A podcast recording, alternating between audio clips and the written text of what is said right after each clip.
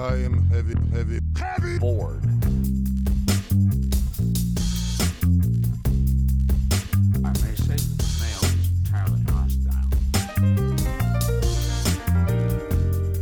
hostile. No! Dinner. Resources. Life. Friends. Is boring. We must not say so.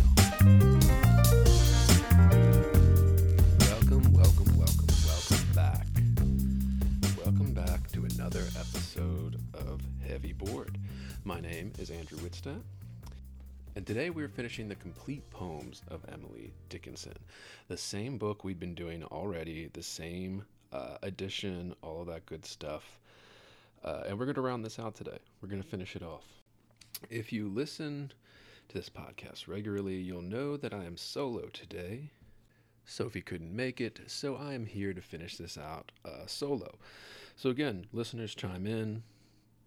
We love hearing from you, love hearing from our listeners, and all that good stuff. But today, we're going to finish out the rest of Emily Dickinson's complete poems.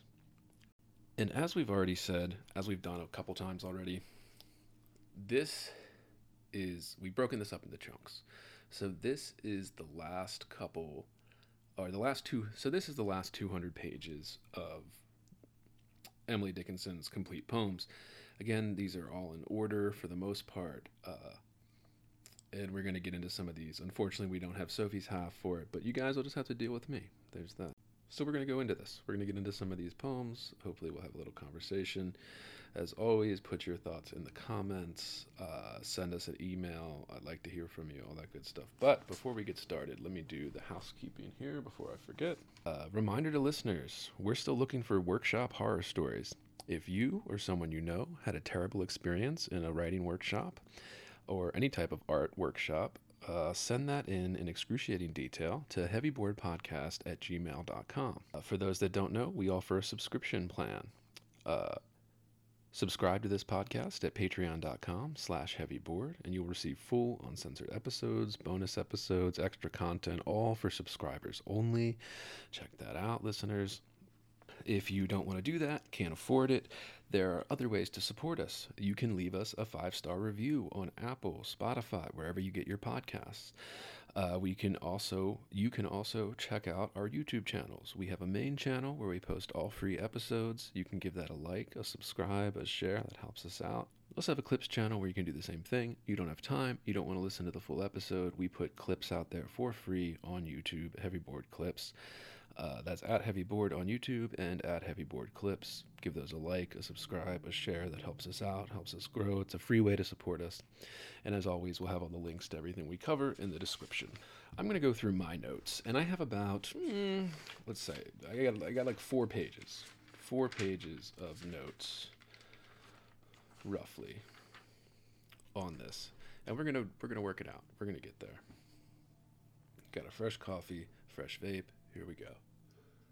One of the things I noticed before I go into the poems here, I have a list of poems, as always, I have the stuff I want to go over, but what I really want to focus on here with this last section of Emily Dickinson is the decline. And I don't mean, listeners don't take this the wrong way, I don't mean decline in terms of her skill, but I think it's obvious as we read these last 200 pages that Dickinson, that she was starting to lose it, whether that's, due to illness, whether that's due to her mental health condition. As a lot of listeners know, and we've said on previous episodes, she was kind of a hermit towards the end of her life. The last 10, 15 years of her life, she really locked herself in her bedroom and didn't come out. And I think the work suffered for it. You start to see things like spiders come up, dusts in corners, things that are around her room. And I don't mean to say that she's going away from nature and things like that, but she's clearly kind of focusing less on nature. It does, a lot of the poems feel like, oh, it's nature, but it was nature witnessed through, a window that was opened in a bedroom. It was not her earlier stuff where she could go out into fields, or at least felt comfortable going out into fields and making observations in her poetry and things like that. So there is this little bit of decline. So you'll hear me go into this. And I want to be clear here when when we say decline, we don't mean bad, right? We don't mean, I don't mean to say that, oh, she sucks. No, you shouldn't read it. No, I mean to say, compared to the other 500 pages of poetry in this collection, this last 200 shows the decline. And you can see this with every writer. You can see this with Shakespeare, right, where he just wrote these masterpieces and then just stopped writing. There's speculation he was ill. People underestimate how much energy goes into creating something like this. You want to write a play, you want to write a novel, you want to write a collection of poems that's coherent, complete. Like, that takes a lot of fucking energy, man. That takes a lot of time, energy. It takes a lot of willpower, a lot of discipline to do something like this. These are very difficult creative endeavors, and anyone who views them lightly is not viewing them correctly, at least in my eyes. They're not viewing them correctly. But I do want to, and I'll highlight this as we go along, I do want to highlight some of the decline that she's having, at least obviously present in her work. So we left off at page 500, and we're around 1867. And as I mentioned in previous episodes, listeners, 1867, she's starting to, her production is going down. So that first, hold on, let me find it in the pages, bear with me. 1865 was the last kind of packet of poems sewn together that we saw.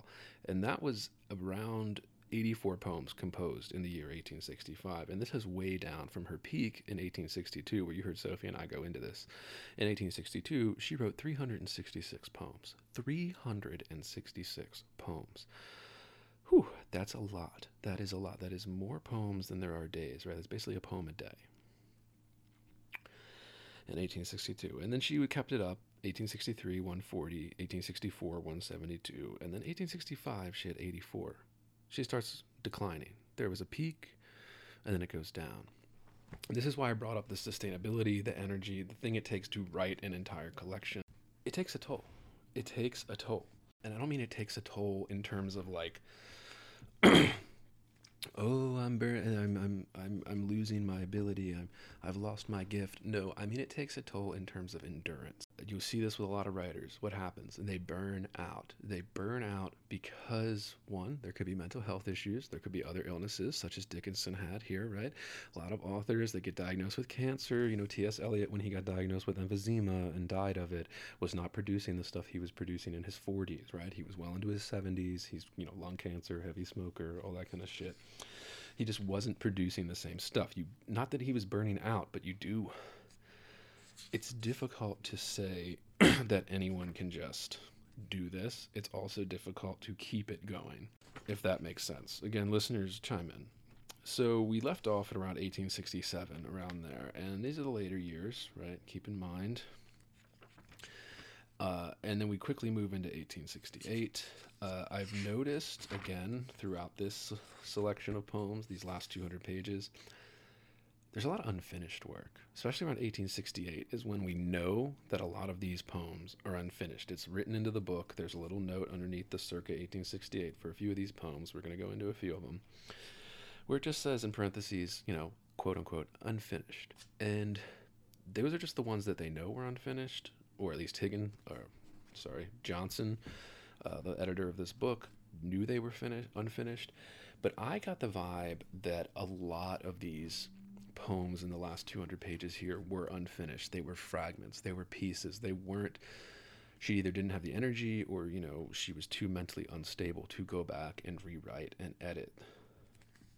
At least like she was in, let's say, the year 1862, 1863, where she, pretty much her peak. She peaked. You heard us do this on the podcast. We had to cut it down to 100 pages in the 1862 section because there was just, it was too much. It was too many bangers. There were too many great poems. But here's all right, let's get into some of these poems and we'll keep talking.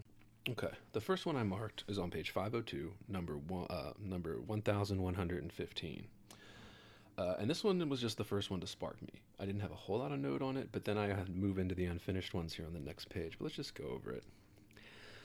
The murmuring of bees has ceased, but murmuring of some, posterior, prophetic, has simultaneous come. The lower meters of the year, when nature's laugh is done, the revelations of the book, whose genesis was June. Appropriate creatures to her change, the typic mother sends, as accent fades to interval, with separating friends. To what we speculate has been, and thoughts we will not show, more intimate with us become than persons that we know. Damn. This one is, it didn't hit me like this when I marked it, you know, I was reading through this over the last couple weeks, but rereading this, as accent fades to interval with separating friends, to what we speculate has been, and thoughts we will not show, more intimate with us become than persons that we know. This idea, there's definitely a death vibe in this, but then there's this idea of loss, separating friends, and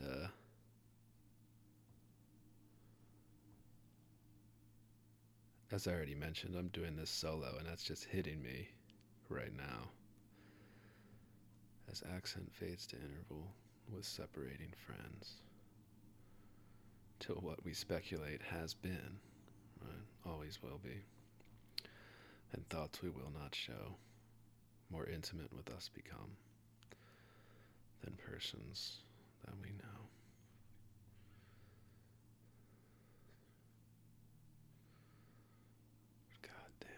God damn, Emily Dickinson was great. I wish I had more comment on that. Actually, I shouldn't talk about it at all right now. Okay, the next one I wanted to go into. Page 503. And this is number 1119. And this is one that was marked as, this is the first one that's marked as unfinished. And there's a few others that are also marked as unfinished. So, 1119 on page 503, Paradise is that old mansion, many owned before, occupied by each an instant, then reversed the door. Bliss is frugal of her leases, Adam taught her thrift, bankrupt once through his excesses. And then it just ends. There's a little M dash and it ends, and then it's like, oh, it's unfinished. And you can tell it's unfinished. You can tell it's unfinished by the way I read it. You can tell it's unfinished just by reading it on the page here. Looking at how small it is compared to a lot of her other poems, you can tell it's unfinished. It doesn't have that completeness that makes the circle. And now that we've hit this, let's get into a couple other unfinished ones. Now, there's another unfinished poem on page 507, number 1131, The Merchant of the Picturesque. And this one's labeled as unfinished. And like I said, there's ones that are labeled unfinished, and then there are ones that just feel unfinished. They feel like little fragments. For example, 1127 on page 506, I'm seeing it right now. Soft is the massacre of suns by evening sabers slain. And that's it. It's a two lines. There's no punctuation. It just, you know, it isn't Dickinson. It isn't her peak. It isn't what we've come to know about Dickinson. But I'll get back to this because 1129 is tell all the truth, but tell it slant. Something we went into on our bonus episode. And again, listeners, if you want to hear that, patreon.com/heavybored. But you'll hear us go into something like this. I'm not going to spend too much time on it, but that's one of her more famous ones, tell all the truth, but tell it slant. And that looks like it was composed in between that little tiny fragment of 1127 and this kind of longer unfinished one, 1131. I'll get to that in a minute.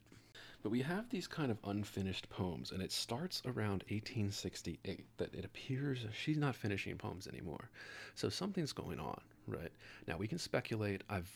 Listeners know I have feelings when we start speculating about the lives of writers, when we start using biography to explain artistic projects away, to either give them meaning or take meaning from them, or, and a lot of times now you'll see they'll use biography to discredit great works of art because the author isn't a 2023 Democrat or liberal or something like that.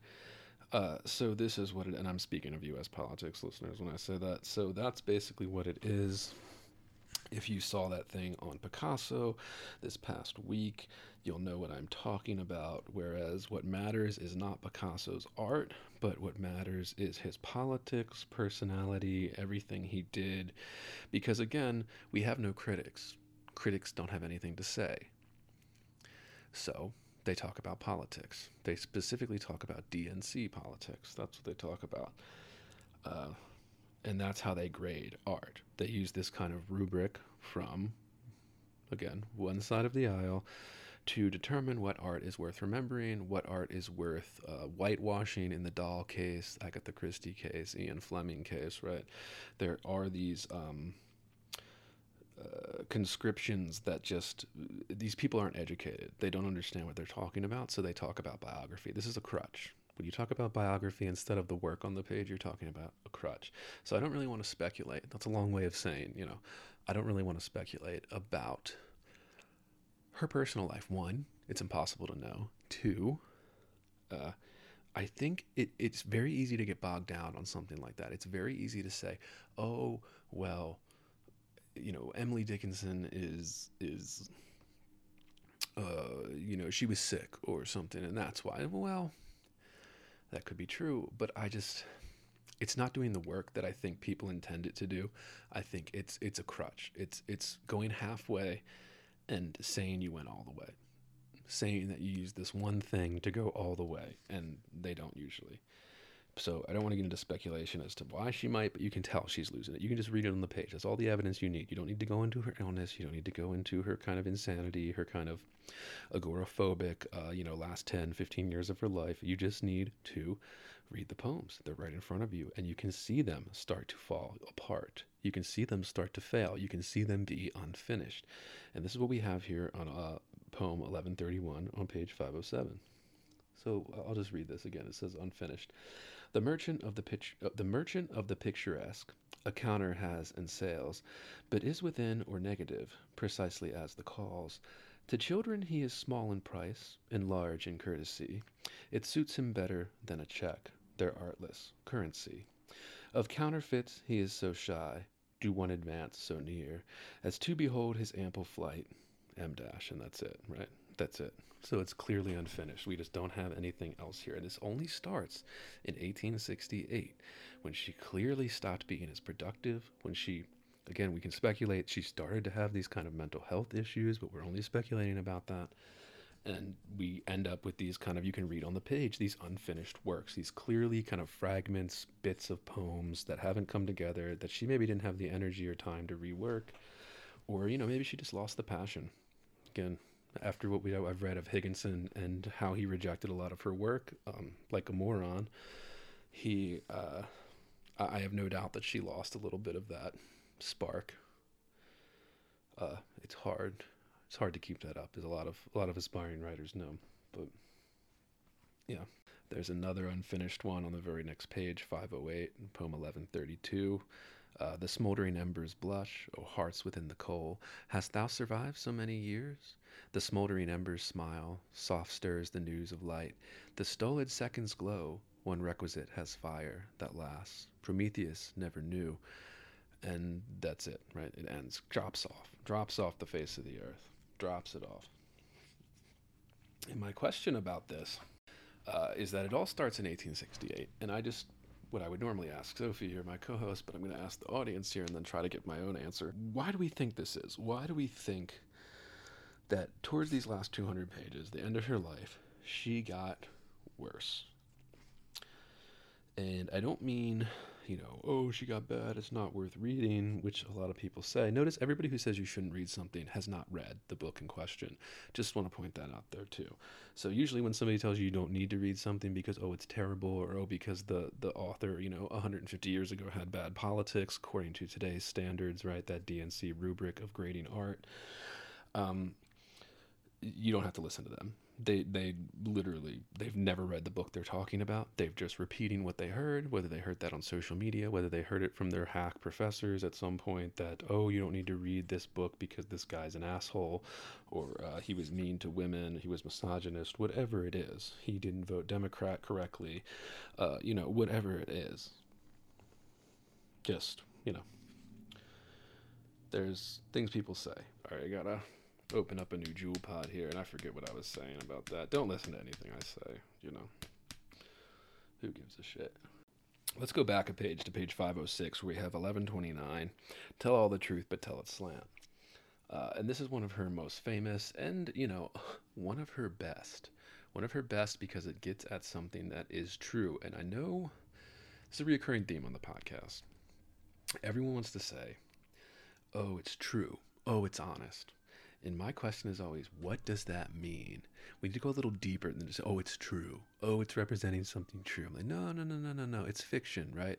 Not necessarily in the case of poetry here, because, you know, poetry can be fiction, but in this case, you know, it doesn't always have to be. But I do kind of come back to this idea of tell all the truth, but tell it slant, right?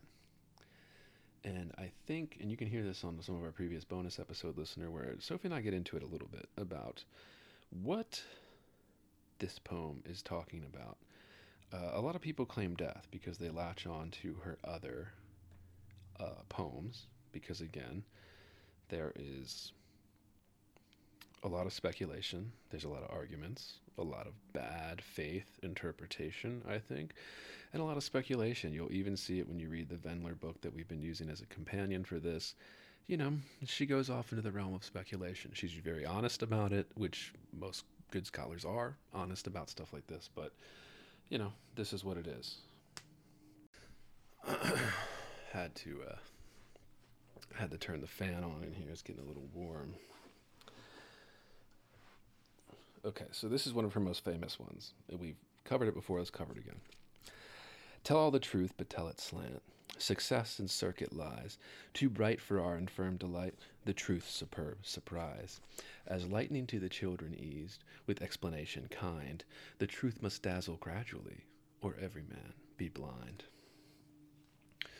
And then so we say truth. What does she mean by truth here? What I think she means by truth is literally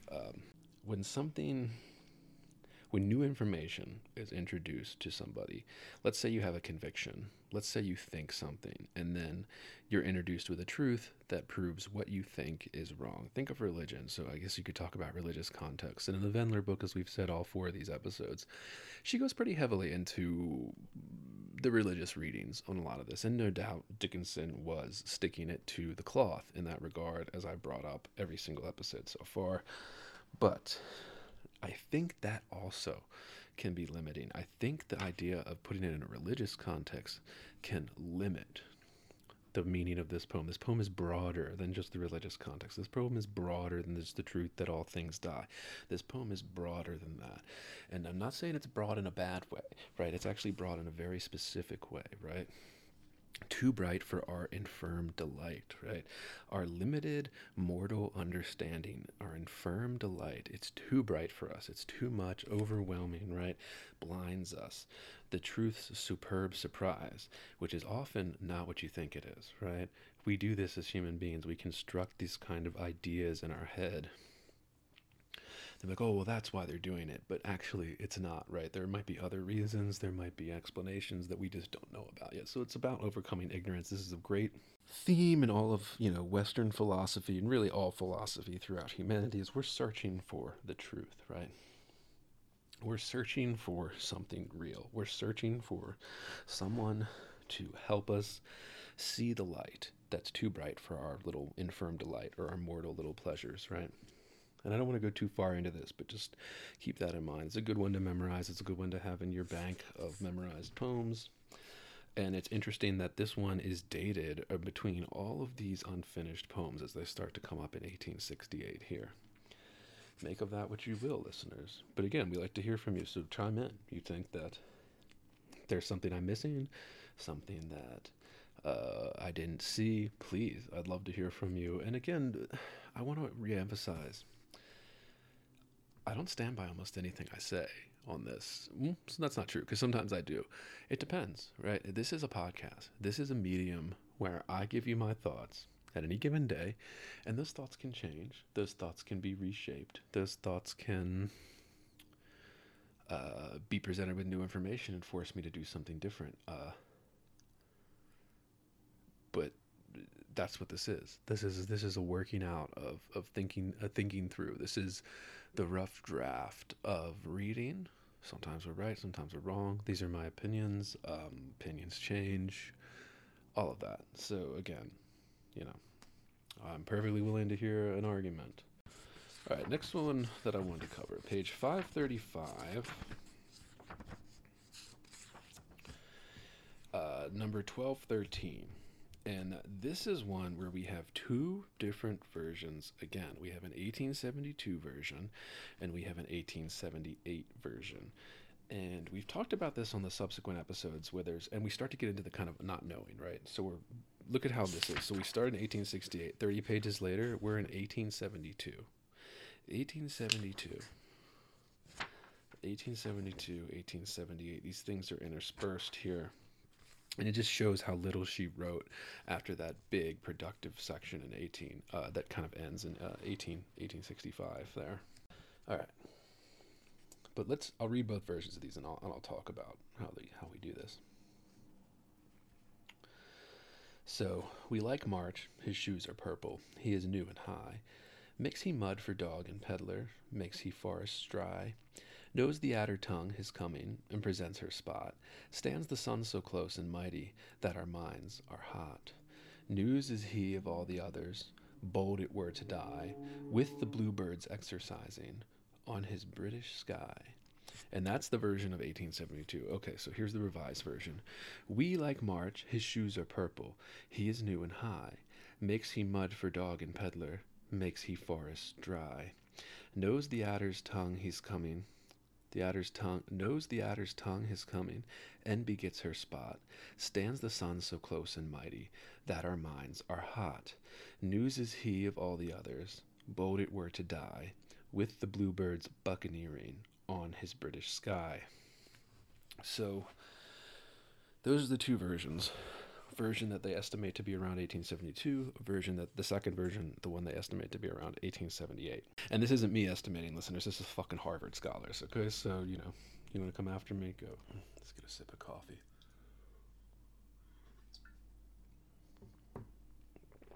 Yo, if you all doing coffee, you don't fuck with the French press, you don't know what you're missing.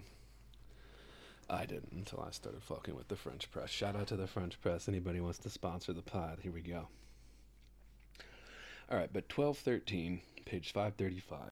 The second version of this. Now, I've mentioned before that some of these improvements in her earlier two versions, when we had poems that had two versions like this, a first draft and second draft that we can look at in this book. We're not going through the archives, you know, we're not going through the scanned, you know, scraps of paper that are in the Harvard archives and things like that. But just what's in this book.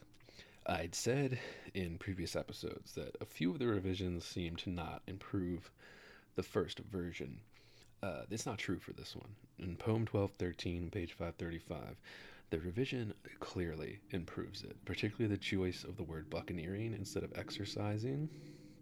The bluebirds buccaneering, that not just the alliteration, but I think the way it works, with the bluebirds exercising versus with the bluebirds buccaneering. Oh, come on, it's way better with buccaneering. And then the biggest change that you'll see, listeners that just are listening and don't have the page in front of them, in that first and that second version with the first two lines, they combine the first three lines into two lines. So, we like March, period. His shoes are purple, (m-). That's the first version of 1213. The revision in 1878 is, we like March, (m-). His shoes are purple, period. He is new and high, (m-). So they change those first two lines, combine them into one. Now, I think the revision of this one is better, but I do think that combining the we like March, his shoes are purple, is not so much an improvement, but, you know, it's not such a big deal that it ruins the poem or anything like that. There's just clearly everything else she did in this second version makes the poem better. Particularly, she includes the ending (m-) on his British sky as opposed to a period after on his British sky in the 1872 version. So here we have basically putting a draft into her style, and it works for the most part. This improves it. Listeners can let me know what they think, but I think it improves it. And there's going to be more of these. I think there's a couple versions like this. All right, and then on page 5, 36, poem number 1216. This one hit me right away, particularly the fourth line of this first stanza. So here, let me read it to you. A deed knocks first at thought, and then it knocks at will. That is the manufacturing spot, and will at home, and well.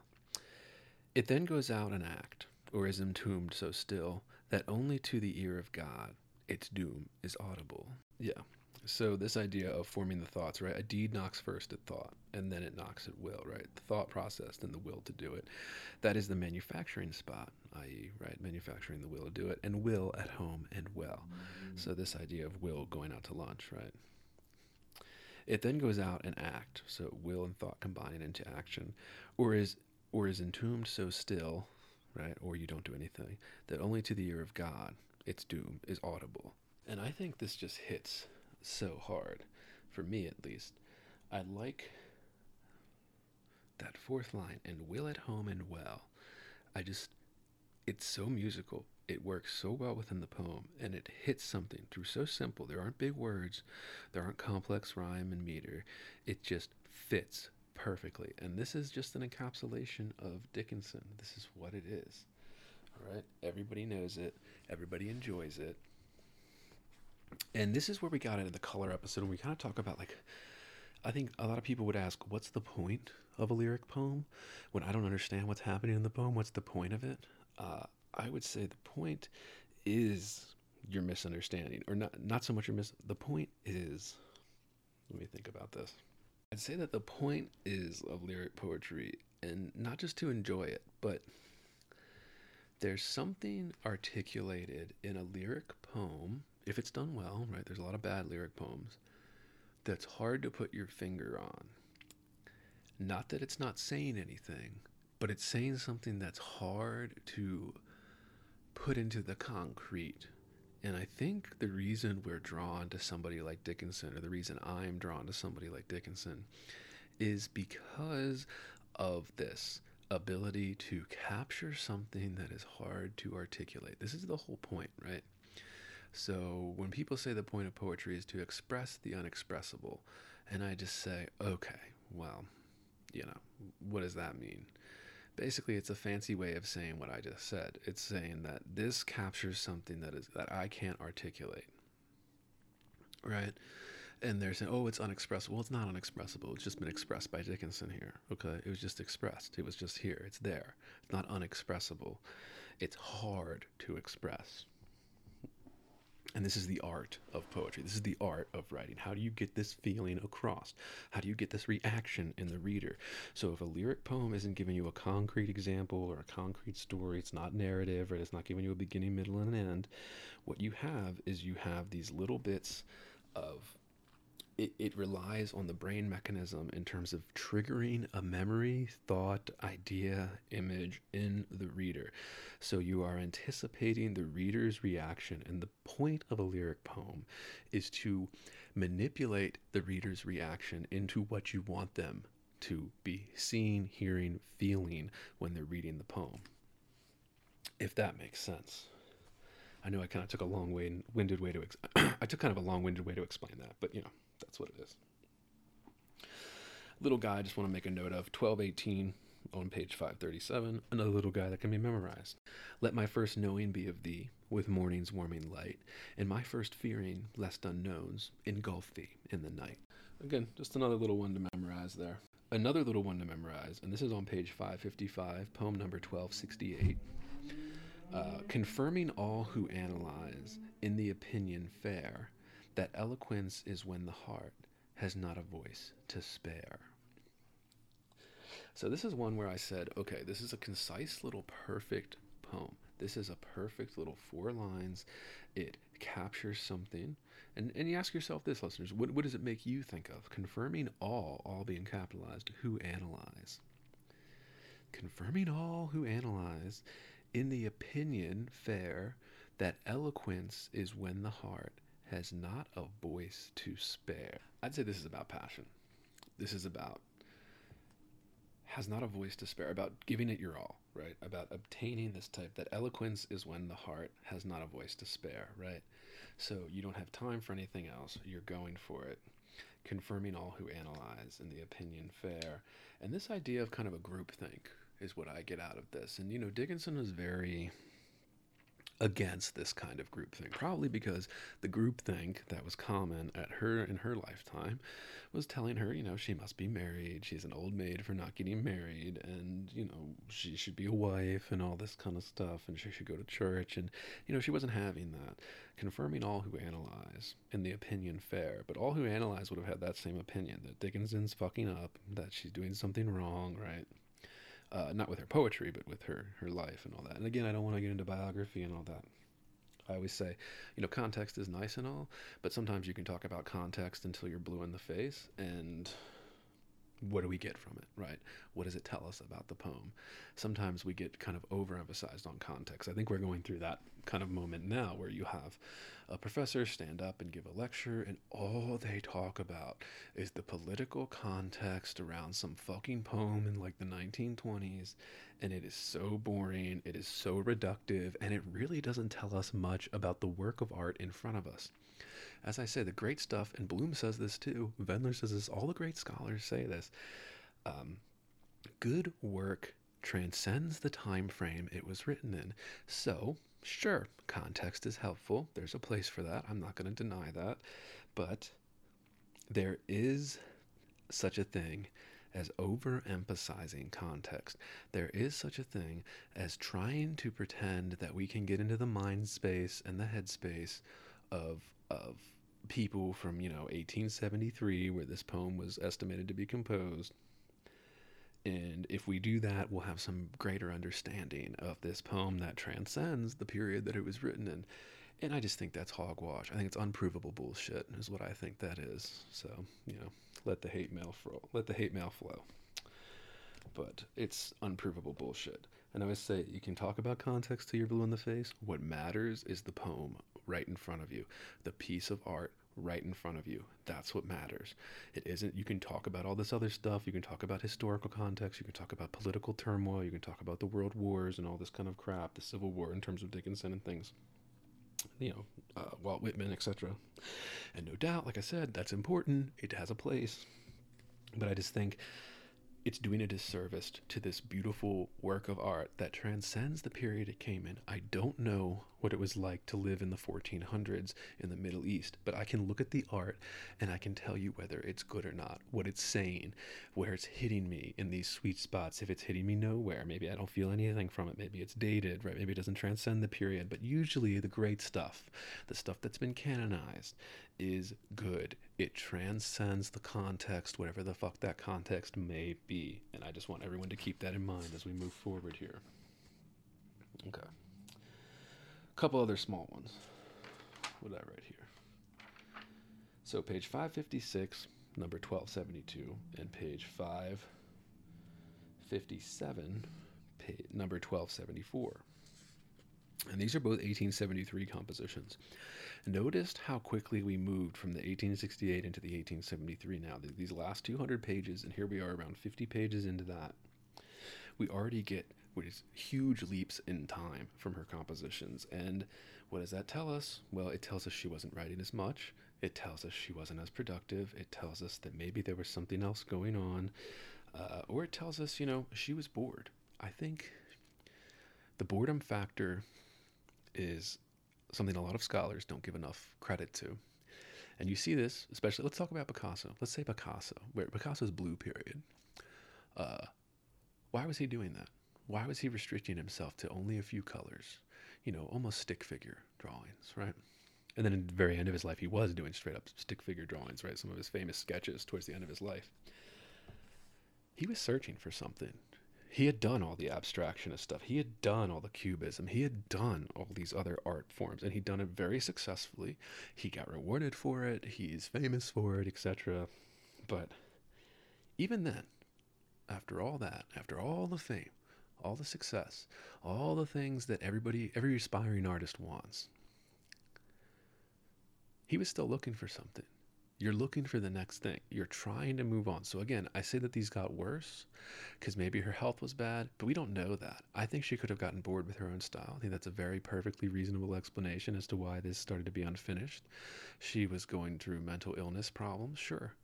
and you start to read your work. You say, oh, that sucks. You know, you start throwing it out. That's very plausible. Everybody does this. Everybody does this. And I think that when we look for these complicated answers in context and trying to be history professors on top of being literature professors, we miss the very simple explanations about human beings and how they do things and why. I think we're going way too far into abstraction. And again, it's usually always around when people do go too far into the abstraction around context, political context, and things like that. It's always about comparing it to now. It's always about comparing the author, the work, what's said, the, well, Emily Dickinson wasn't that good, you know, blah, blah, blah. It's just excuses people can make for ignoring the greatness of certain works of art. Okay, so let's talk about these 1272 and 1274 on page 556 and 557 here. So I didn't have a lot of notes on these, but I did want to just hit them real quick. So here's what we'll hit them. So proud she was to die, it made us all ashamed, that what we cherished, so unknown, to her desire seemed, so satisfied to go, where none of us should be, immediately that anguish stooped, almost to jealousy. I'll let you take a guess. What do you think, listeners? What do you think of that? So proud she was to die. Oh, a martyr, right? It made us all ashamed, that what we cherished, so unknown, to her desire seemed, so satisfied to go, where none of us should be.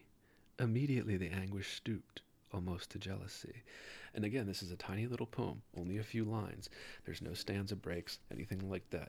But it's perfect. It talks about the stoicism at death causing anguish and jealousy. She, so proud she was to die. And again, this is kind of the noble, right? The noble fallacy, right? We believe we're so noble type thing. Oh, you're so noble when you die, right? As if that matters. You're still dead, right? So, and this is what we'd say is an uncharitable interpretation of somebody being stoic about their death. Be like, you know what? It happens type thing.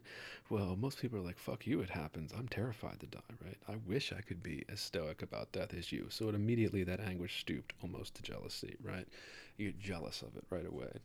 Again, a perfect little truth. This is a little bit of humanity. This is a little piece, just one little tiny kernel of humanity in this tiny little poem from 1873 composed by one of the greatest American masters, okay? Towards the end of her life, when she was not being as productive and clearly very frustrated with her own production, her own output, the stuff she was putting onto the page, she didn't quite like it.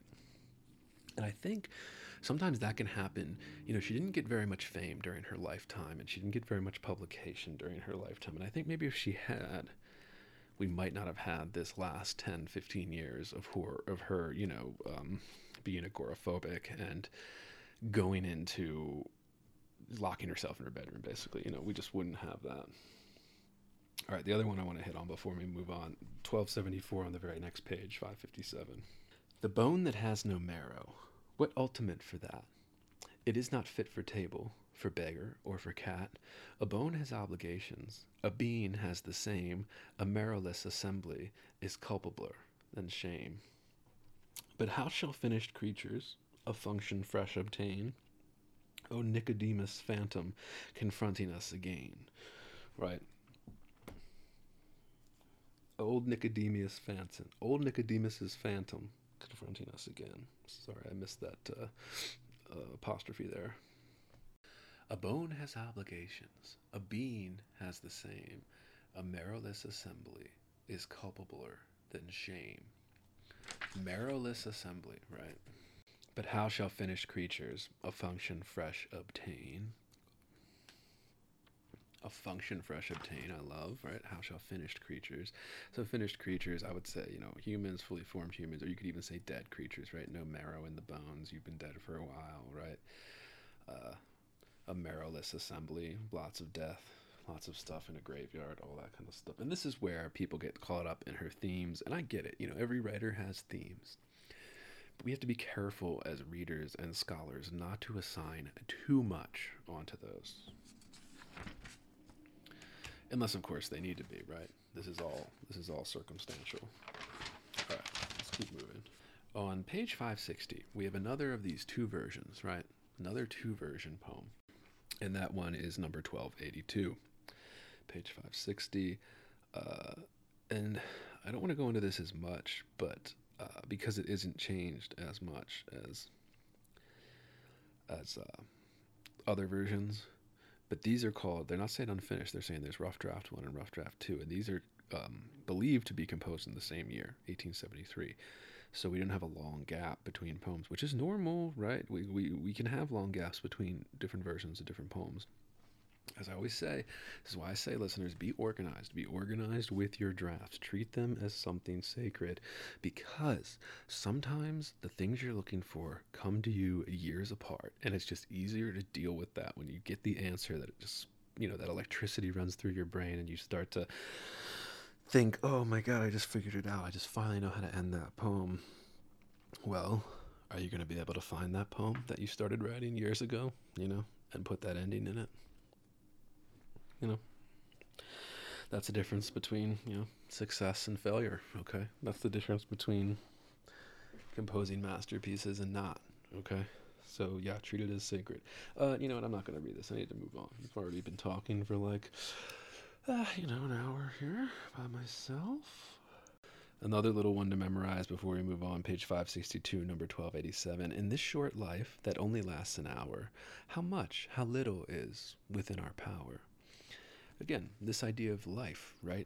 It's so short. We are so powerless over so much. And we pretend we aren't, right? We pretend that we aren't powerless over all this kind of stuff, that we can't control the weather. We can't control all these things in our life. But it only lasts an hour. How much, how little is within our power? Again, not the most broad, not the most expansive poem, and there's very little punctuation. It seems like maybe a little scrap, maybe a little draft, but a fun little one to memorize. You can bring up at cocktail parties, things like that. Okay.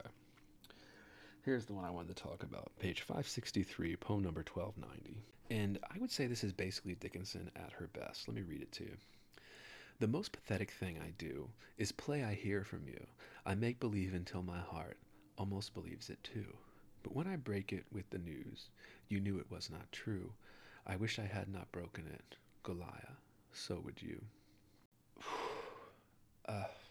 Dickinson at her best. I think it's perfectly metered, perfectly separated, perfectly rhymed with this stuff, right?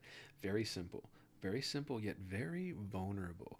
And this is something I think that isn't talked about enough in Dickinson's work, is that she's able to capture this kind of, those hard to describe feelings of vulnerability that we all feel throughout our life, you know, throughout our life, because this was written in 1873.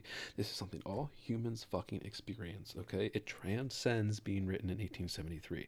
So could I look up all the political context? Could I look up all the fucking, geography and bullshit? Yeah, I could. What is that going to tell me? Is that going to give me more insight into this universalism that is all over this poem?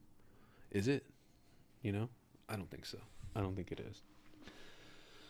The most pathetic thing I do is play I hear from you. And again, how many of you do this? How many people out there listening? I know everybody does it, which is why I'm asking it. It's rhetorical, right? I make believe until my heart almost believes it too, right? And I'm guilty of this. And I've been trying to stop doing this, where I have this kind of idea in my head. And I start extrapolating it. I start creating scenes around it. I start creating motivations for the characters, whether those be fictional, whether those be my friends, whether that be whoever, you know. I start to imagine conversations.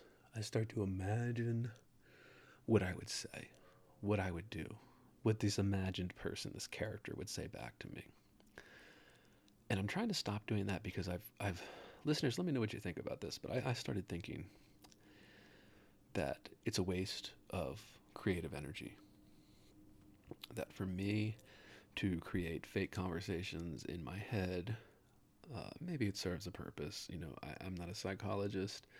Anybody who knows more than me, please, you know, correct me if I'm wrong, but I feel like it's a waste of creative energy, that I could be putting that energy into something creative, into my projects, into my poems, into my stories, into my books, right? The things that I've been trying to work on, the things that I've been trying to get published for a few years now, okay? And I've just been trying to be like, you know, that's wasteful. Why am I putting all this energy into this fake conversation in my head? Dickinson tells us, well, because I'm a human, okay? Because all human beings do this. Everybody does this. And she captured it. And she wasn't the first to capture it, but she captured it in 1873. Well, this is where I say, you know, you want context? Suck my dick, you want context, okay? Here we go.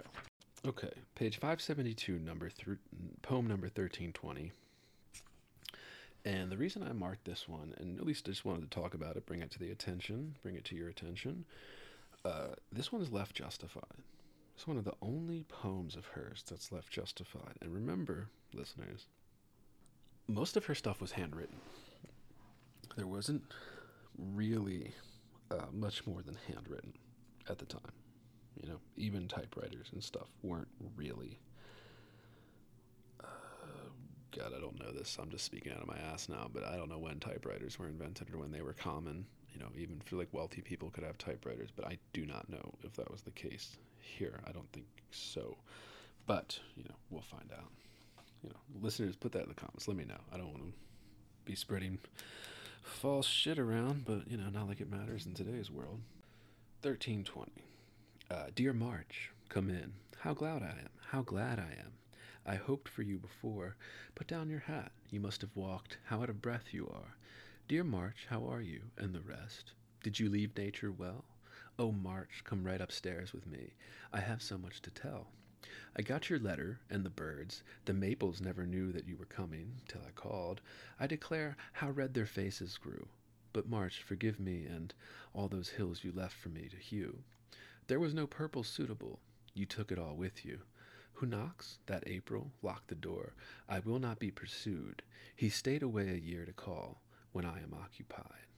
But trifles look so trivial as soon as you have come that blame is just as dear as praise, and praise as mere as blame. Longer one. Not the best poem. I think it's a little overdone, and the lines clearly aren't as tight as her usual stuff, particularly in that... looks like third stanza. She has a couple really long lines. The maples never knew that you were coming till I called was just the longest line in the poem. I think that she probably would have edited that out eventually. I also think the idea is a little muddled, where you're kind of this March, April, kind of incoming of spring, right? And I think this gets back to the religious context of lion versus lamb, right? Stuff, right? What do they say? In like a lion, out like a lamb type thing. Yeah, I think this has to do with that. But now it makes me think maybe she didn't left justify this at all. Maybe it was fucking editors putting their fat, greedy hands in her work, and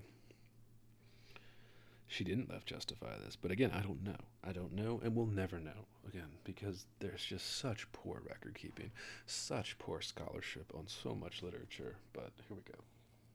So page 577, poem number 1331.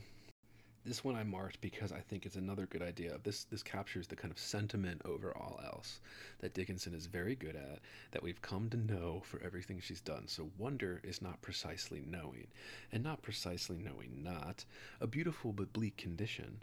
He has not lived who has not felt. Suspense is his maturer sister, whether adult delight is pain, or of itself a new misgiving. This is the gnat that mangles men.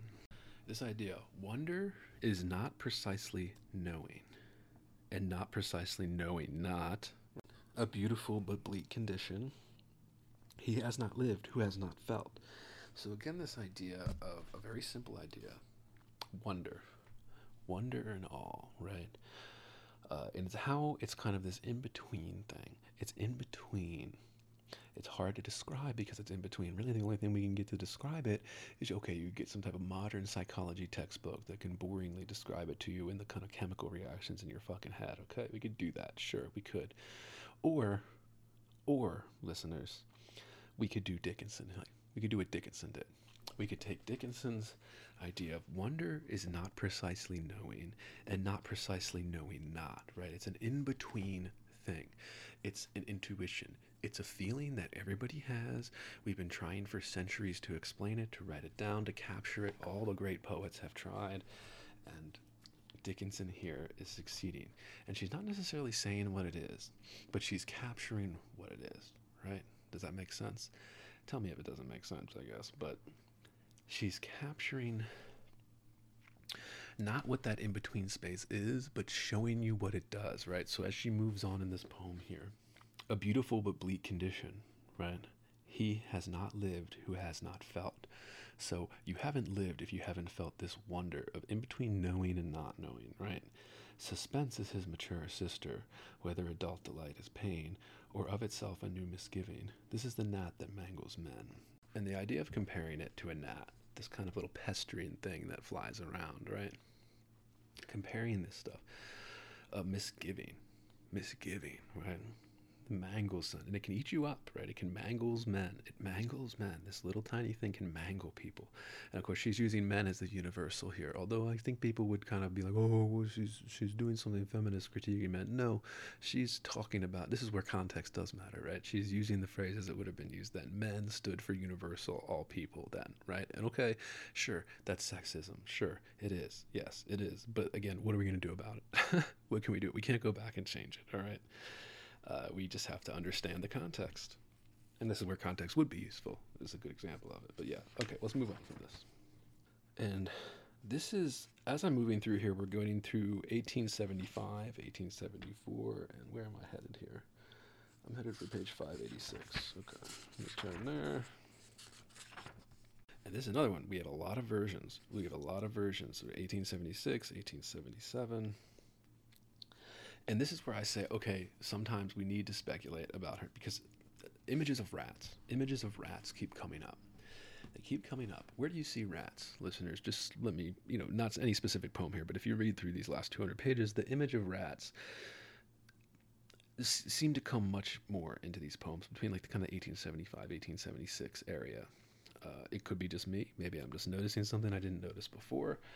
But I think that rats did become more prominent as a theme in these works. And why would that be? Well, where do you see rats, right? You usually don't see rats unless you're, you can go out in the field, you'll see a field mouse or something. You really don't see rats unless they're like, they hoard places. They hoard in the pantries, they hoard in garbage bins, dumpsters, right? They build nests underneath these food sources.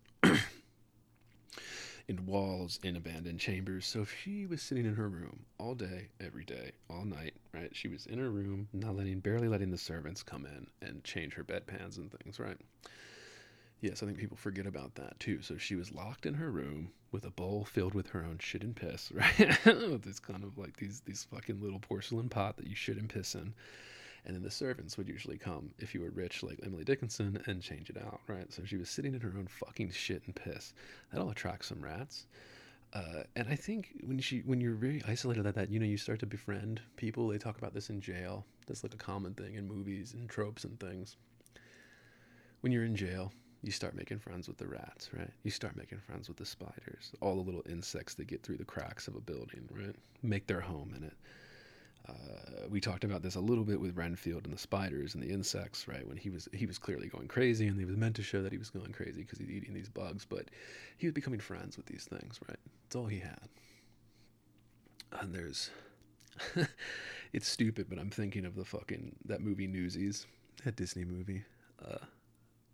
Anybody seen that? It's young Christian Bale. This is a dumb story, but it's actually one of my favorite, Disney musicals that came out during kind of 90s era.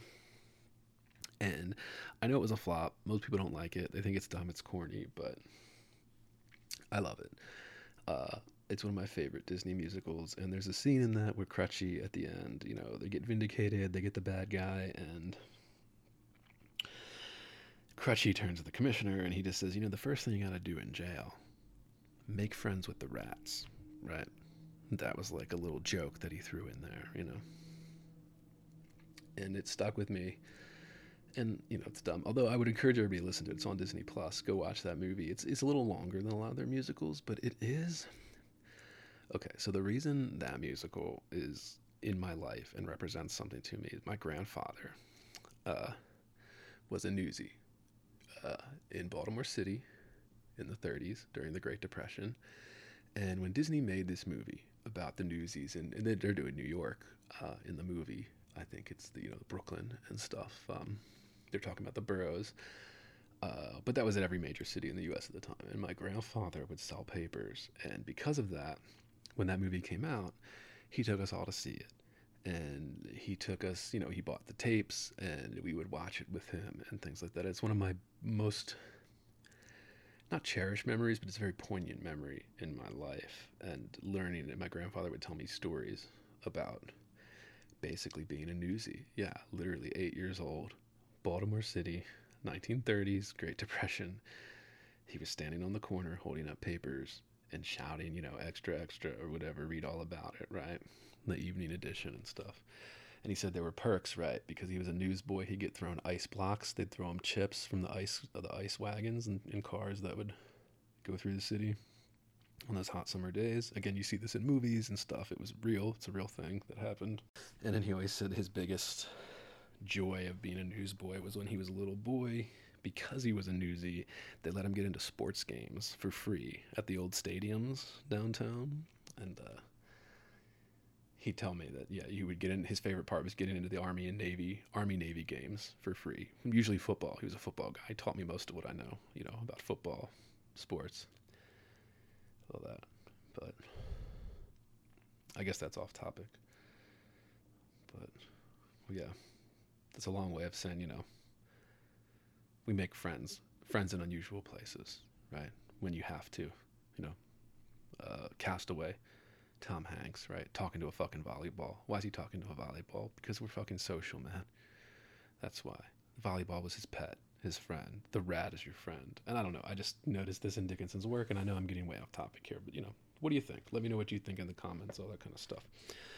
All right, well, let's talk about this one then. Page 586, 1357, and then I'll get to 588, 1366, because these are a couple different versions start to take place now in 1876. We're not going to read these. Okay, fuck this. But again, there's two more versions for 1357 and 1358. There's two versions of these again, and they became more frequent as we went through these last 200 pages. Let me go to 588. Okay. One thing I do want to point out before I move to 1366, 1364 on the same page, page 588 in this version, the first line of poem 1364 is, "How know it from a summer's day? Its fervors are as firm." And all I got from that was Shakespeare, screaming Shakespeare sonnet, "Shall I compare thee to a summer? Shall I compare thee to a summer's day? Thou art far more lovely and more temperate," right? Rough winds do shake the darling buds of May, blah, blah, blah. Right, okay, keep going. Right, I'm just doing this memory. I don't have the whole thing memorized, but you should memorize a couple Shakespeare sonnets, okay. But yeah, I just wanted to point that out. How know it from a summer's day, right? How do you know it from a summer's day? Yeah, okay. But also on page 588, poem number 1366, they have it separated into these three groups, A, B, and C. So we have 1366A, 1366B, 1366C. And they're very small. They're very, very, very small. And they're kind of all estimated between the years 1876 and 1880. They're not very good poems. They're very little. The dates seem to be all over the place, which leads me to believe that she was trying to work through this for a couple years, and maybe it couldn't get anywhere. But, you know. And this is where I started to notice that, yes, the poems do seem to be shorter, more unfinished, not worked out to the way that they should be, the way that we're used to with a lot of Dickinson stuff. And what can we do about that? A lot of people do this towards the end of their life. You know, when somebody dies, a writer dies, we find their works. We find the stuff they didn't publish, and we're like, oh my God. You know, I saw this too with Hemingway, right? And it was might have been a year or two ago where I saw this. It might have been Harper's or somebody published, you know, a previously unpublished Hemingway story. And they said, oh, you know, exclusive. This is a short story from Hemingway that was never published. I saw a lot of people, a lot of prominent literary people shitting all over it, saying, I could write better than that. Hemingway wasn't that good. I'm a really good writer. I'm definitely not just snarking online. Yeah, okay. And they were shitting on it. And I just thought to myself, oh, wow, you mean one of Hemingway's lesser stories? A story that he thought wasn't good enough to publish isn't as good as his masterpieces? Oh, who would have thought? And of course, these people are convinced that they're geniuses because they noticed that this story isn't as good as his masterpieces that were published during his lifetime. Yeah, he didn't think so either. That's why it wasn't fucking published before, okay? It's literally there for fans. It's there for connoisseurs, collectors, people to appreciate. That's all it's there for. And all this kind of critique, all this, oh, his style is dated because 100 years later we don't write like that. Yeah, okay, dude. Like, these people, that's what I mean. Be very careful who you're listening to for your literary opinions. One, because most people don't actually read the books they're talking about. They're repeating what they heard from either a teacher, a Harper's article, or somebody they follow on social media, okay? That's really it. And I just, you know, I don't want to rant on this. So I'll just stop. But, you know, all right, I'm going to pee. I'll be right back, guys. Yeah, but, you know, that's how I feel about that. All right, we're about halfway. Okay, we talked about those three section poems and blah, blah, blah. Next page, 596. About halfway here, 596. And the reason, you know, I'm covering more in these first 100 pages because you'll see if you read this, listeners, the last, you know, 100 pages or so, it really falls apart, and it really starts to be not sad, but it is a little bit like, ooh, she's losing it, right? You see this, you know, we see this all the time. We see this with our favorite, you know, artists, direct. It's hard to maintain. Even if you're at the peak, you can peak and you can. One of the things I try to do, and I'm interested in listeners' ideas on this too, so, you know, let us know. Send a comment, send an email, what you do to make yourself, keep yourself from getting burned out. Do you do breaks? Do you do breaks? Do you do things like timed writing sessions? You know, you don't want to get so worked up over something that you lose sight of something else, right? But, yeah, let me know. And I'm going to try and get, you know, some more writers on the podcast. We'll start talking to them about things like this too, listeners. But yeah, all that good stuff. There will be changes coming, and not just me being solo, but yeah, we're gonna mess around and experiment with this thing too. So, and this, listeners, we want to know what you want. What do you like? What would you like to see me read? What would you like to see me go over? Give my takes on. But yeah. Okay. Page 596, poem number 1389. My notes for this one are just say perfect. God, what a master, right? Okay, so here we go. Touch lightly nature's sweet guitar, unless thou knowest the tune, or every bird will point at thee, because a bard too soon. Now this one's definitely about writing, right? I think everybody knows it's definitely about writing.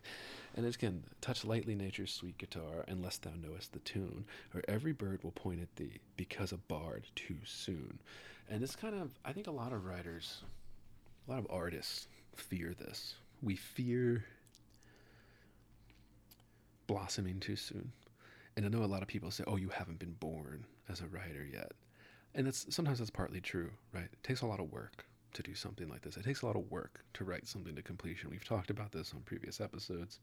I'll continue to talk about it because it's important, and it's something I think not enough writers talk about, not because they're embarrassed, but because it's kind of like the ugly work at the factory, right? We don't want to see, you know, the sweatshop with the slaves in it making our iPhone. We want to see the iPhone on a pretty little box on the shelf, okay? Right? We don't want to talk about the factory sweatshop. And I get why writers don't want to talk about that, but you know, it's just part of it. Let's be honest. It's just part of it. All right, let's go to page 597 here for poem number 1392. And this is a very famous one. Hope is a strange invention is the first line. You might know it by that one. Very, very famous. I was going to let Sophie take this one, but of course I'm running solo, so I don't have a whole lot of notes on this one. But I'll do what I can. I'll read it at the very least. Hope is a strange invention, a patent of the heart, in unremitting action, yet never wearing out. Of this electric adjunct, not anything is known, but its unique momentum embellish all we own. And what is it saying, right? It's obviously, well, hope, right? Yeah, oh, it's talking about hope. Yes, of course. Hope is a strange invention, though. A patent of the heart, in unremitting action, yet never wearing out. So this unremitting action, never wearing out. We were just talking about burning out, right? But hope, this kind of endless flame, this kind of endless call to action, this kind of endless thing. And it's perpetuated inside the heart, or inside the human body, right? It's perpetuated in here. Of this electric adjunct, not anything is known, but its unique momentum embellish all we own, right? This idea, we don't know much about it, but we know it embellishes almost everything. It covers it. it slathers everything we do. We're like, hope, it's fucking slogans, it's political slogans, it's marketing campaign slogans, it's hope. Yeah, sorry, I wish I had more to say on this one, but you know, it's been talked about, written about to death. You guys can look it up. All right, I'm turning to page 615, poem number 1449. And we're in 1878 with this one now. We've moved through. We're getting into the final, 100 pages here. The last 100 pages of Dickinson's work, which is, I don't want to sound grandiose, or I don't want to sound like I'm overemphasizing something, but reading complete works, especially of canonized artists, and I'm not talking about just some fucking random person, or, if you like that person, you like that artist, read their complete works, consume their complete works, watch all their movies, read all their books, save PDFs of all their fucking masterpiece painting, whatever it is, okay, do that. But it lets you see beginning, middle, and end. You can see beginning, the good, the bad, and the ugly. Not everything is a masterpiece. Not everything comes out the way you want it. Not everything can be worked into success or a complete structurally sound work of art, okay? Not everything can be. Some ideas get left on the table. Some ideas get left behind. It's just the way it is, okay? But this one, on page 615, poem number 1449, it struck me, I struggled to articulate why, let's see if I can do it here, but this one struck me as a love poem. It struck me as a love poem in a couple different ways. Now here, let me read it to you, and then we'll discuss here. I thought the train would never come. How slow the whistle sang. I don't believe a peevish bird so whimpered for the spring. I taught my heart 100 times precisely what to say. Provoking lover, when you came, its treaty flew away. To hide my strategy too late, to wiser be too soon, for miseries so halcyon, the happiness atone. I thought the train would never come. Simple enough, right? Simple enough. The image of waiting for a train, so she means that literally, right? But then, of course, it's poetry, so we can't just rely on the literal. She means more than that. She means the metaphor of waiting for a train, right? How slow the whistle sang. I don't believe a peevish bird so whimpered for the spring. I taught my heart 100 times precisely what to say. Who hasn't done that, right? Who hasn't gone over and over and over again in their head what they'd say to a lover? Provoking lover, when you came, its treaty flew away. So this idea of love as a bird, love singing for the spring, all this kind of, or the bird singing for the spring, same as humans singing for love, all this good stuff. And it struck me. It struck me as this is about love. This is a love poem. This is about the gradual coming to love, coming to understand what it is, this human emotion, this human experience. And I think people don't understand what it isn't too, right? There's this, we romanticize love. We romanticize relationships, not just in this culture, but every culture. We romanticize it. And I get it, because it feels very good inside. We get those human emotions where we kind of go, yeah, that feels really good. We romanticize love, and we kind of think that it's supposed to play out like a fucking movie. Like it's supposed to play out in some predetermined, imagined way, and it doesn't, right? It never does. And this, its treaty flew away, right? Provoking lover when you came, right? Even no matter how hard you try, you want it to go one way. You have this sets of expectations, and then those expectations not being met because they're not realistic. They're fantasies in someone's head, right? And I think we talked about this a little bit on the Olena Davis episode, number 32, I believe. Episode number 32, listeners can go back and listen to that, where she mentions this. She talks about this, and she was talking about it in the context of a marriage ending. I think that's clear from the poetry, and of course, if you want to go biography with that, you can look at her divorce and things. I don't like to go too hard into biography, although of course you can get glean little things from it. I'm not going to deny you can glean a little bit of information from it. Hold on, we got a dog chorus here. And moving on with this theme of hope, this idea of things in our head. page 616, poem 1451. Whoever disenchants a single human soul by failure of irreverence is guilty of the whole. As guileless as a bird, as graphic as a star, till the suggestion sinister, things are not what they are. And again, this little great poem about truth, and not just truth, but the negative or ugly aspect of truth, right? Whoever disenchants a single human soul by failure of irreverence is guilty of the whole. So this is kind of, right, kind of the tell the truth but tell it slant. Same theme, right? When you disenchant somebody, in this case a human soul in the poem, but we can broaden that out. We can mean humans, we can mean humanity, we can mean an individual, human soul. Is guilty of the whole, right? So if you disenchant somebody's belief, if you tell them the truth and don't tell it slant, you're guilty. You're guilty of something. They're going to accuse you of something. You will be, it's the crucible. It's a witch trial, right? Things are not what they are. And this is, you know, you hear that saying, people, the cliche, ignorance is bliss. You know why that cliche sticks around? It's because it's true. It's because ignorance is bliss. When you don't know something, you can't be upset by it. You can't be disenchanted. You can't be, too bright for an infirm delight. You can't be shocked into knowing something new or have your worldview crumble. It won't happen. And we're happy. We're usually, human beings, we're happy with that. The less you know, right?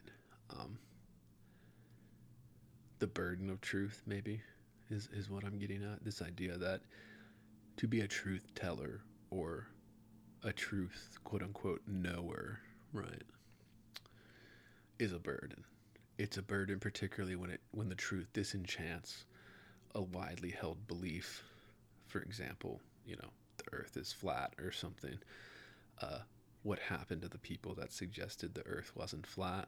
Well, they were put in jail, they were hung, they were burned at the stake because they disenchanted a single human soul.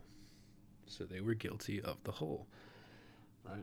And we're moving through to 1879, but on page 623, poem number 1472, it's a little fragment. Again, I think this is an unfinished little fragment. That's my guessing at what it is, how it feels to me when I read it on the page. It doesn't feel complete.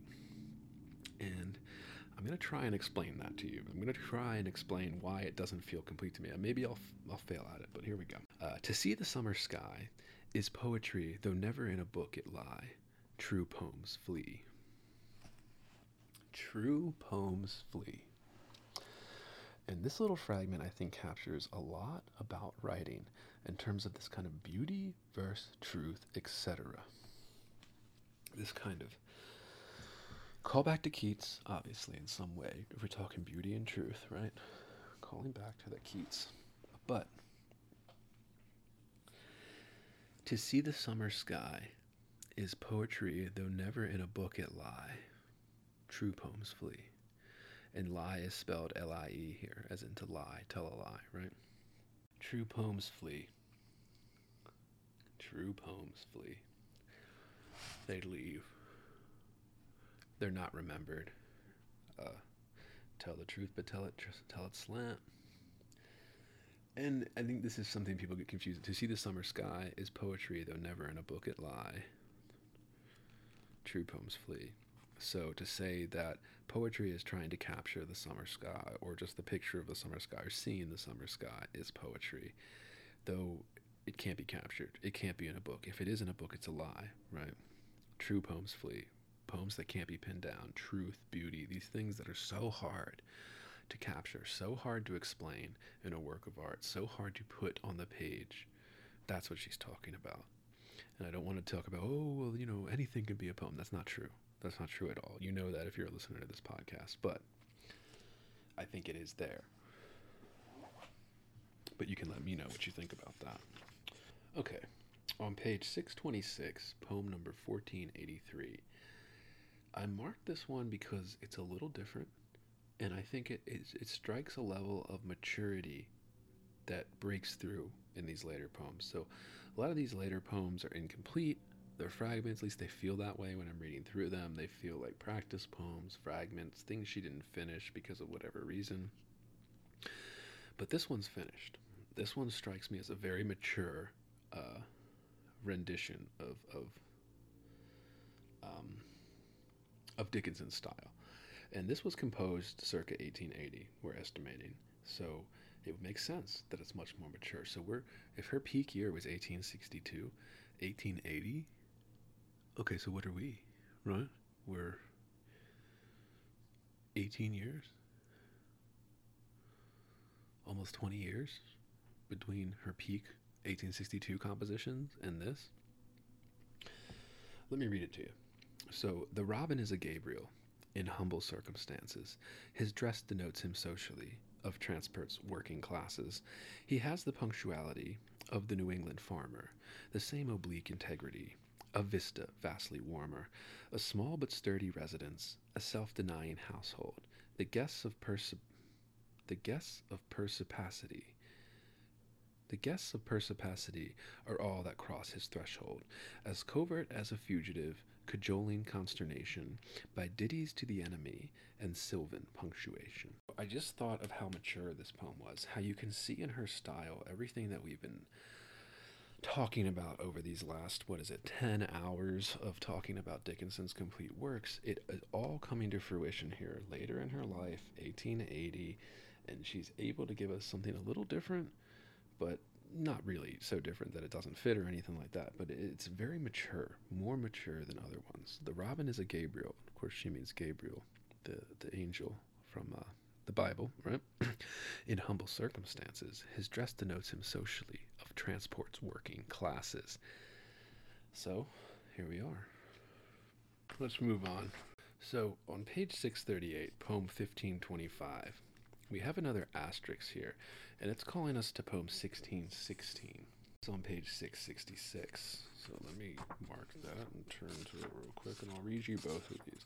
And this is the same thing like the balls upon the floor type poem that we read earlier, where we have the kind of a revision or another verse or rewriting of the final verse here. So let me read this to you. So the 1525, and this is circa 1881 version, he lived the life of ambush and went the way of dusk, and now against his subtle name there stands an asterisk. As confident of him as we, impregnable we are, the whole of immortality entrenched within a star. And then the 1616 version, who abdicated ambush and went the way of dusk, and now against his subtle name there stands an asterisk. As confident of him as we, impregnable we are, the whole of immortality secreted in a star. And that was composed around 1884, circa 1884. So we have about 3 years separation between these two revisions, or what they're calling related revisions in this version. What I'm thinking of this is, why did Dickinson do this? Why? Okay, so the easy answer is, well, she was writing, right? So sometimes you do a revision years later, and it works out. And I would say maybe the first version is better. It's hard to say. I haven't looked at it enough, but, you know, it's there.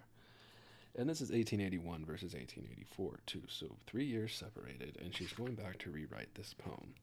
I guess she just wasn't happy with it, or again, this is only speculate. We can only speculate because we don't know. But, and then the kind of easy explanation, she was just revising. She was writing a different version. And these are both included because when you're reading the complete works, you need to know both. Now, here's another one I wanted to point out, and this is more of criticism. So on page 642, poem number 1539, and this was composed circa 1882 from what we know, or at least Johnson's guessing here. Now I lay thee down to sleep, I pray the Lord thy dust to keep, and if thou live before thou wake, I pray the Lord thy soul to take. I pray the Lord thy soul to make. Sorry, she was doing a variation of the prayer, right? I pray the Lord my soul to take. And she was purposely subverting that. Now, the reason I marked this for criticism, this seems like, I'm going to say this, but don't take this the wrong way. This seems like the laziest of her prayer type poems, where she's subverting the prayer or the expected use of the phrasing in a prayer that's been handed down by Christian faith, right? And It's strange in this way, that it's kind of, it's barely clever. It's not as clever as her stuff that's usually doing this. It's shorter, so it really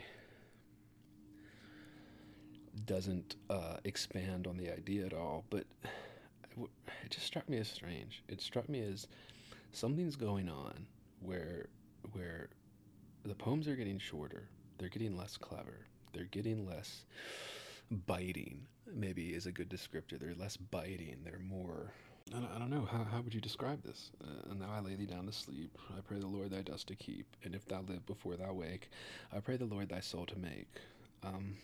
It's honestly more positive than some of her other stuff. And it's about, you know, the actual prayer is kind of dark. You know, you pray it, traditionally people would pray this type of thing before bed, right? And they'd be like, I pray the Lord my soul to take if I die before I wake, right?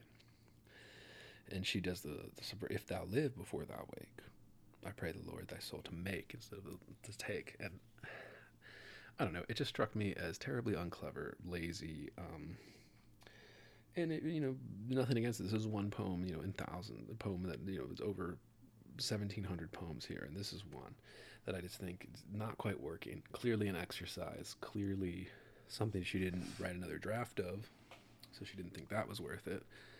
But, you know, there it is. You can let me know if you think it's lazy or you think it's incredibly clever. It'd be hard-pressed to convince me, but... Okay. And then on page 647, poem 1554. And I marked this because as I was reading through the last, 100 pages of this collection, a lot of it was disappointing. A lot of it was Dickinson...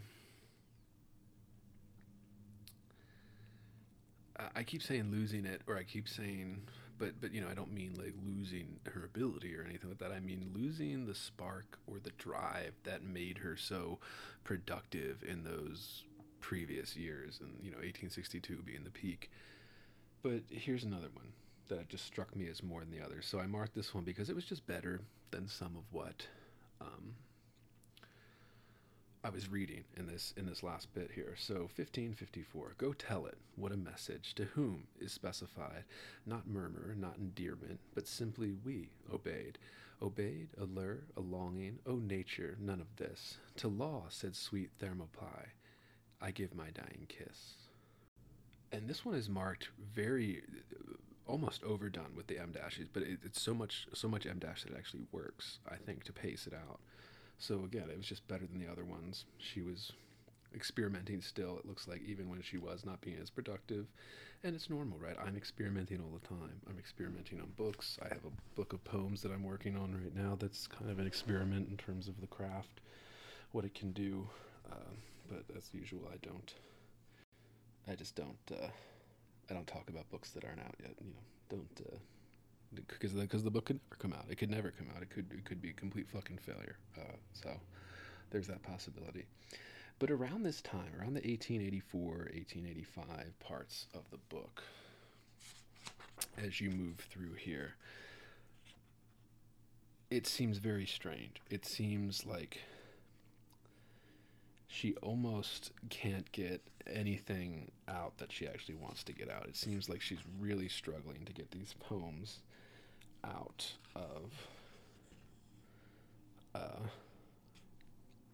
of herself, right? And I was, again, this is where I got into biography, which I don't like overemphasizing, but like I've said, listen, it has its place. We just have to be careful not to overemphasize it. And I think I'm trying to be.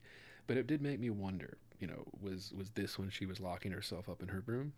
Because if you're locking yourself in your room and you're isolating yourself from the rest of the world, there is no way you can possibly interact with the world to compose poems and things. So her poems don't hit as hard. They're not as memorable. They're not about these kind of universal truths as much anymore. They're more narrow. They're more lost. That's why I kept seeing, I said strained. They seem strained. It seems like she's straining herself to reach. And, you know, we all age, we all get older. This is very close to her death here, 1886-ish, right? Very, very close. So, And I just want to make the point that it's clear, you know, her art seems to be suffering because she had a mental illness that prevented her from seeing, you know, the forest from the trees clearly, and she couldn't trim stuff down. And also an interesting thing to note here around page 674, 675, we start to lose the date estimation. And we talked about this on previous episodes. Some estimated dates were, you know, had question marks next to them. We didn't know if they were composed at that time. We're just estimating, we're guesstimating, we're using other things to help us determine when these might have been composed. But around the last 40, 50 pages here, there are no dates. It's all question marks where the dates were leading up to this. So we don't know when exactly these were composed, although some have dates here and there. They're all circa estimates, but right after 1880s, we just don't know. We don't know. It hurts our scholarship. It hurts our scholarship if we don't know. We can't determine what's causing it to be this way, or why. I don't know. I mean, you can see this. You can just feel it. I don't know how else to describe it right now, except you can feel it. You can feel that these poems feel out of place. They feel unfinished. They feel like scraps. They feel like, you know, exercises that she was doing daily, as all writers should. You should be doing daily exercises and things like that, but it doesn't quite work. And you can see her kind of lose the magic. I don't know. Listeners can think what they want. They can disagree with me on that, but I think it's there.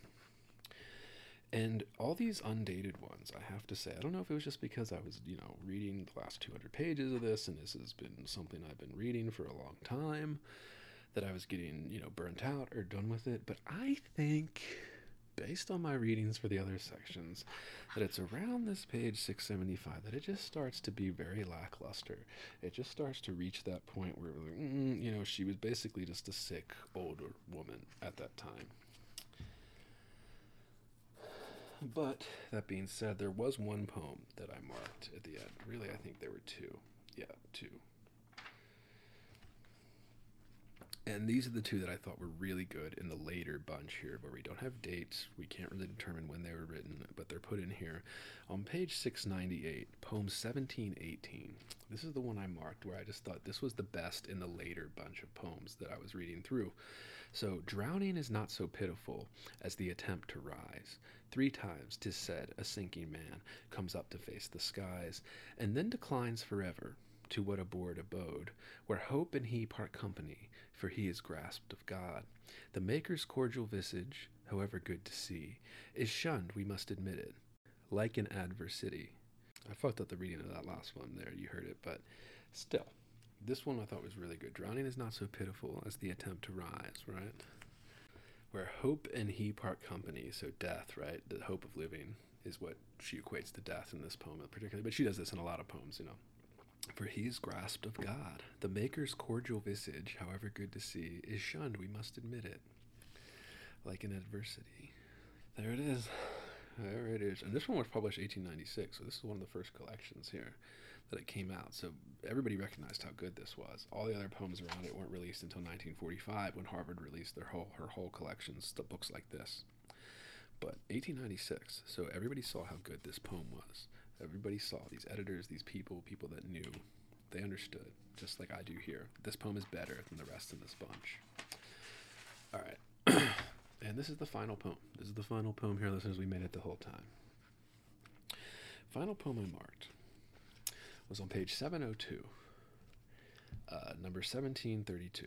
And I marked, I don't know why I think this is so famous. I think this says famous, but don't quote me on that. I'm not a big Dickinson expert, but I do like it.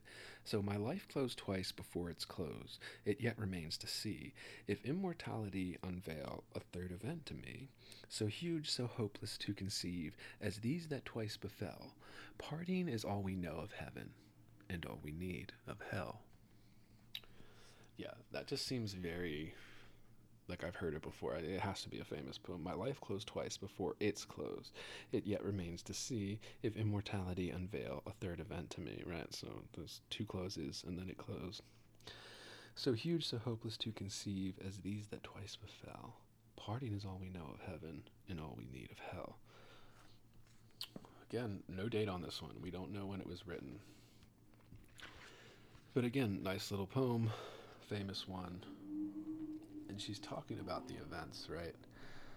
Going to death, life, all the big themes that she hits at. If immortality unveil a third event to me, right? So if you don't die, my life closed twice before it's closed, so I died twice before I died, it yet remains to see, right?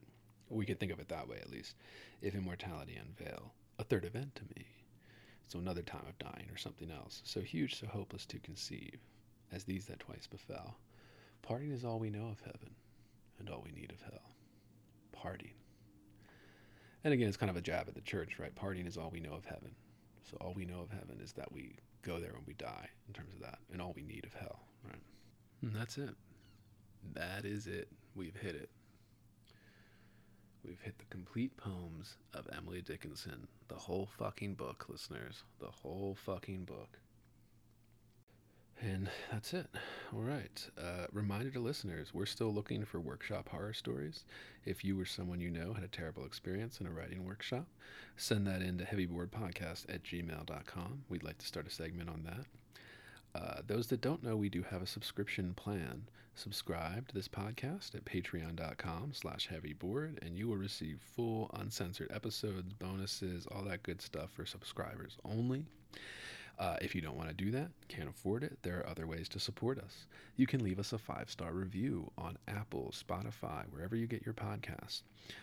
You could also check out our YouTube channels. We are at Heavy Bored on YouTube and at Heavy Bored Clips.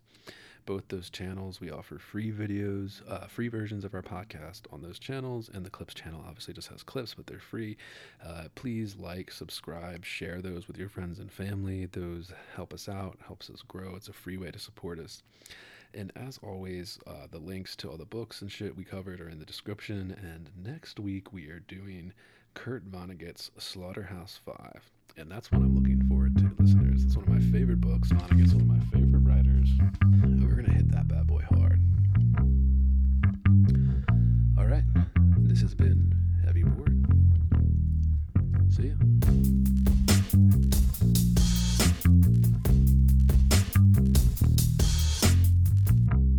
Heavy Bored. Heavy. I am heavy, heavy, heavy bored. I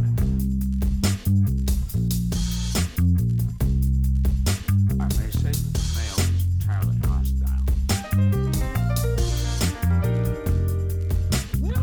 Dinner. Resources. Life. Friends. Is boring. We must not say so.